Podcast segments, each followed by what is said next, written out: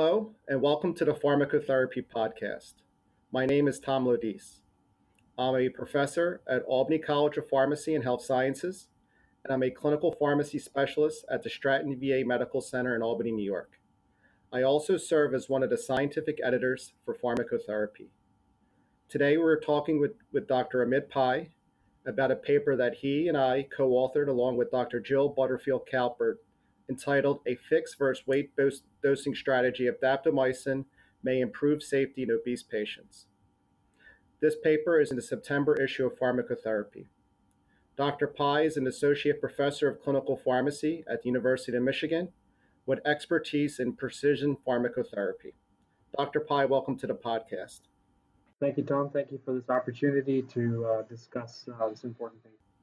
Agreed, and, and um, Amit, it was it was a pleasure working with you on this paper. So, um, before we we delve into the paper and, and, discuss objectives and some of the major findings, um, just kind of taking a step back, and, and I think an issue that always comes up in clinical practice is, you know, when we have a new drug, you know, should we be fixed dosing a drug or dosing it on body weight?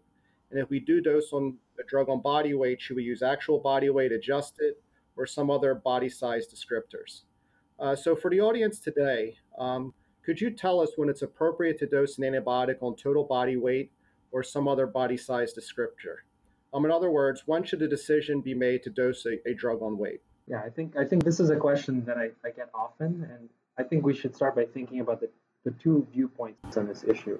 So we're obviously living in this age of precision pharmacotherapy where we're living in this mantra uh, that drugs should be dosed in an individualized way and that one size does not fit all.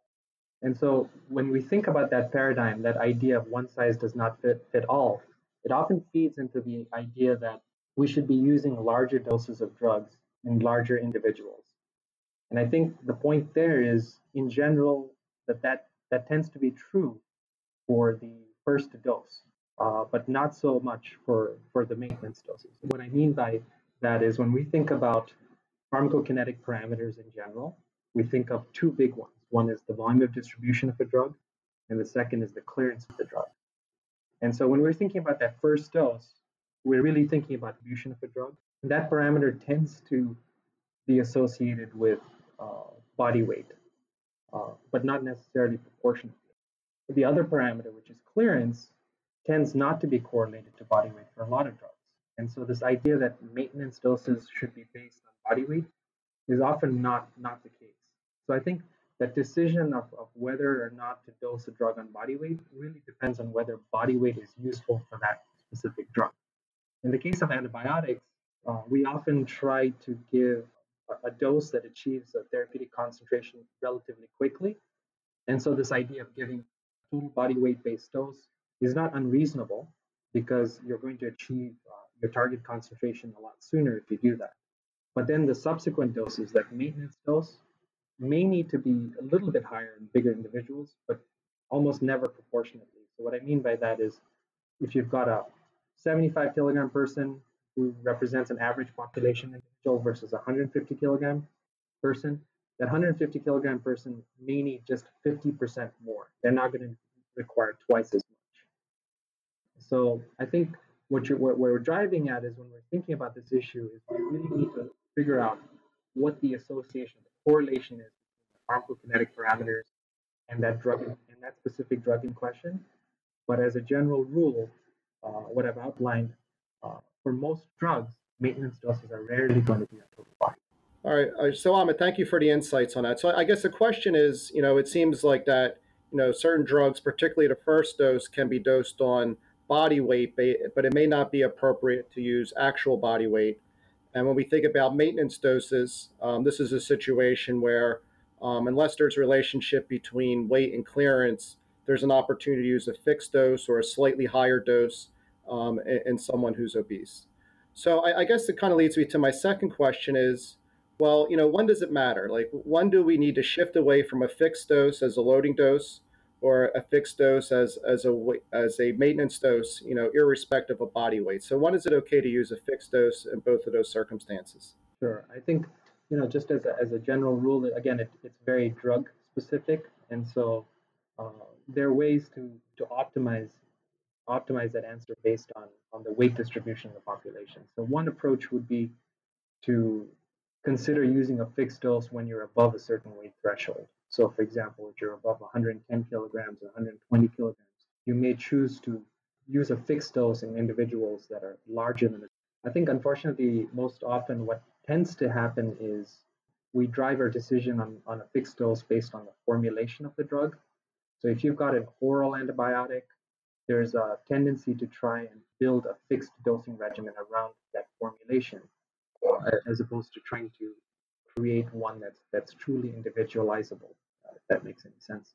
No, it does. So, you know, I mean, clearly, you know, you have to look at these pharmacokinetic relationships and to decide, you know, one is a you know, when is it appropriate to use a, a weight-based dose and, and what body size descriptor to do, and when is it okay is fixed, and you know, at what point do you, do you pivot from a weight-based dose to a fixed dose in a given individual? Um, but ultimately, you know, I think there's a lot of attention to the pharmacokinetics. You know, what is the? It ultimately comes as clinicians. You know, what are the consequences? You know, what happens if we use a fixed um, dose in a patient that may require a weight-based dose? or we use a weight-based dose in someone who requires a fixed dose. Right. So I think from that perspective, again, it, it, it boils down to the sort of the, the therapeutic window that you have. If you've got a if you've got a, a class of compounds that have a wide therapeutic range, then you, have the opportunity to potentially use fixed dose or even a weight-based dose. You know, as an example in hand, if you're looking at beta lactam type compounds that have a relatively wide therapeutic index, uh, using a fixed dose in that population or just using an incrementally larger dose in, in larger individuals. Uh, case in point, a drug like cefazolin, where you make a decision to go from two grams to three grams, uh, that would represent to resolve the issue of potentially underdosing a larger individual. For other drugs where the index is much narrower, you may risk toxicities. And the case in point there would be drugs like polymyxin, you have a relatively narrow therapeutic index. And so if you use a weight-based dose, you potentially could risk having exposures that are that are, are in the toxic range in, in larger individuals. Yeah. So, and then the other thing, Amit, I think that always comes up is, you know, you know, particularly among you know certain populations, like um, intravenous drug users, um, where they tend to be younger and you know, um, kind of fall into that hyper renal clear kind of um, group you know, what, what's the consequences of, of using or picking the wrong uh, body size descriptor to dose a drug in, in someone who's underweight? And again, I think the IVDUs tend to be, as it always comes to mind, because you know they're a, um, a lighter population and, and tend to have very good renal function. Right, and that's that's an excellent point. So, in that scenario, if you've got an individual that is smaller than the average individual, and you're using a weight-based dose, but their clearance mechanisms are just as good at get as good as or better than the normal individual, then you're clearly are risking underdosing that individual, even if you're using a weight-based dose. So I think that's one of those challenges that, yeah, you know, although most of my work has been in obesity, the point in hand is that the risk of weight-based dosing is actually affects both ends of the spectrum, which is you risk potentially overdosing large individuals, but you also risk underdosing smaller. All right, thank you. All right, so kind of shifting gears a little bit and kind of getting into um, your paper here. Um, you know, if you could briefly describe the objectives of the paper and the study population and methods used to address the study objectives. Sure. So the primary objective of the of this uh, investigation was to determine whether weight-based dosing of daptomycin uh, resulted in equivalent exposures, and the way we measured exposures here was defined based on the uh, AUC and the, the Cmax and the, and the, and the Cmin concentrations of this compound daptomycin in comparison morbidly obese to non-obese subjects. And then the secondary objective uh, was to see if we could use modeling and simulation to compare fixed dosing uh, strategy in this in this population to basically compare the exposures that we've seen in two groups. To accomplish that, relied on prior data from an experiment that study that I conducted at the University of New Mexico years uh, earlier uh, that included uh, two really well matched groups. What we had done in that study is we'd taken uh, healthy volunteers. We first enrolled the uh, normal weight individuals uh, in, in that population and then matched them for age, their race, their serum creatinine. And we also administered sodium iothalamate to actually measure the glomerular filtration rate. And the reason we did that is we wanted to match these individuals one to one, normal to morbidly obese individuals, so that their kidney function was matched and that the only thing that was different between these two groups was really their body weight. So by doing that, what we essentially did is we had two groups of relatively young individuals in their 20s and 30s. The morbidly obese group, which included seven individuals, had a body mass index of around 46 kilogram per meter squared, and the normal weight group had a body mass index that was about half of that, 21 kilogram per meter squared. They all had really great kidney function, and uh, their glomerular filtration rate was in that 90 to 100 So that was the group that those were the, the two groups that we evaluated. Really, again, so that we could is the pharmacokinetics different based purely on body weight. All right, thank you. So, in this well-matched um, uh, cohort of patients, you know, one obese, one non-obese, um, could you summarize, you know, the top, you know, th- three to five major findings um, from from your analyses? Sure. I think um, you know the, the real crux of, of the matters is, is if, you, if readers of the of the paper look specifically at the table point in the manuscript that has the PK parameters that are listed, and it's it's, it's self-evident from from the data that there's really no difference in the clearance, uh, the volume of distribution, or half-life daptomycin two groups that were studied. we also saw, because of that, uh, you know, you've got a, a, volume of distribution clearance that are that are very similar between the two groups, and the drug is then dosed on, on body weight, that you would you would see higher exposures in the morbidity group. So the second major finding is that the AUC, the Cmax, and the Cmin values were about twofold higher in the morbidity subjects compared to the non-obese individuals. And uh, the third major finding, because of that, because you see higher exposures in large individuals dosed on body weight. That this idea of using a fixed dose, uh, in this case, we simulated 500 milligrams. And the reason we did that is because that original study, which is a lot older, uh, evaluated individuals at a 4 milligram per kilogram dosage regimen. So in this scenario, we studied 500 milligrams a day. And what we observed through our modeling and simulation is that the trough concentration, the Cmin concentration, was significantly higher uh, higher probability of achieving a trough concentration of 24.3 milligrams per liter, which has been associated with CPK elevations. And that, that estimate was about 10, 10% in the morbidly obese group, getting uh, 6 milligram per kilogram versus 2% probability of that event in people that would be uh, simulated and got to 500 milligrams.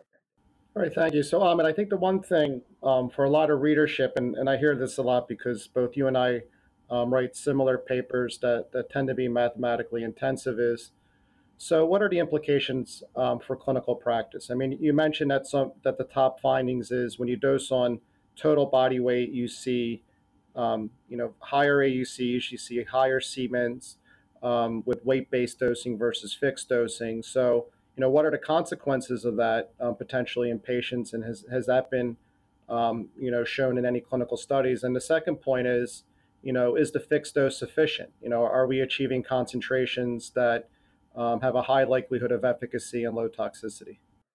Yeah, so I think you know that is a, a question that that is in, in a sense difficult to address from this specific uh, study, primarily because it, it, was a investigation using uh, prior data with a lower dosage and relied in, primarily in modeling and simulation to predict what that exposure profile was. So this study was not really designed to help us uh, answer that specific question. So I think really what, what this study does is it, it gives an avenue to study that further. And, and what I've what I've seen, at least in, in recent meetings, is that there is an intent and, and actually some hospitals are testing this out. And there are planned presentations at the ID Week meeting that are specifically looking at alternate fixed dosing strategies, either 500 milligrams a day or 750 milligrams a day in a population, to really show that there might be similarities in efficacy. I think from a toxicity perspective, the um, I think the answer is simpler in that weight-based dosing will will lead to higher exposures, and so we will not necessarily see differences in efficacy. but we will likely see differences in toxicity uh, because you'll have higher exposures in larger individuals. And I think there are case reports and uh, case series in, in, the literature that have documented that, that, that have corroborated that risk, so suggesting that obese individuals do have a higher risk for CPK elevations when daptomycin is dosed on body weight. So, Amit, thank you for that. So before I let you go, um, you know, I, I kind of see a recurrent theme in practice. You know, we have a drug introduced to market. You know, they, they do these intensive um, phase three studies. Um, they come forward with a dosing recommendation, and then some years thereafter, um, we begin to evaluate new dosing schemes. And you know, and, and this applies to a, a number of recent agents. So, the one thing I always think about is, you know, what can we do in future drug development to minimize this? I mean, I think the goal and you know when we develop a drug is to bring forward the best dose um, that's going to be used um, consistently over time. Um, but we have several examples that show that this might not always be the case. So, in, terms of you know drug development, you know you know what should we be looking for? What should we consider um, to ensure the highest probability of picking the right dose in, in patients with obesity? Sure, I think one of the major needs uh, in drug development is is really changing the criteria in those early phase clinical trials. The early phase clinical trials tend to exclude uh, obese and, and often morbidly obese individuals in those trials. And I think because of that, what tends to happen is you don't have large enough to truly assess the uh, correlation and, and the, the, relationship, the mathematical relationship between the PK parameters and body size. And so once that decision is made to follow that path of, of using a weight-based or a fixed-based dose in your phase two and phase three trial, it's almost impossible to reverse that pathway because the timeline is, is, is very short. So I think what needs to happen is really a modification in that phase one design as, as a simple early first step and, and for individuals that are not familiar with pharmacometrics to become more familiar with them and to really respect some of that quantitative science and the ability of that quantitative science to predict uh, drug dose. I think often what happens in, in drug development is there's a disconnect uh, between the individuals who are building the model and the individuals that are actually going to use the model. Because of that, I think we need to do a better job of communicating these findings to stakeholders and decision makers and pharmaceutical companies who are ultimately deciding on what to, to move forward. All right, Amit, thank you for that response and you know providing some insights on you know what we should consider and look for in future drug development programs. Um, so with that, Amit, um, it was a pleasure working with you on this paper. Um, thank you for your time today and your contribution to pharmacotherapy. Uh, and for the podcast audience, uh, thank you for attending and please have a good day. Thank you.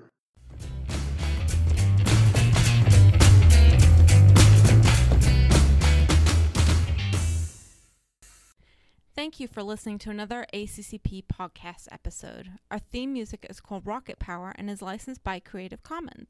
Please take a moment to recommend this podcast and subscribe via iTunes so that you'll get notified of when our next episode will be released.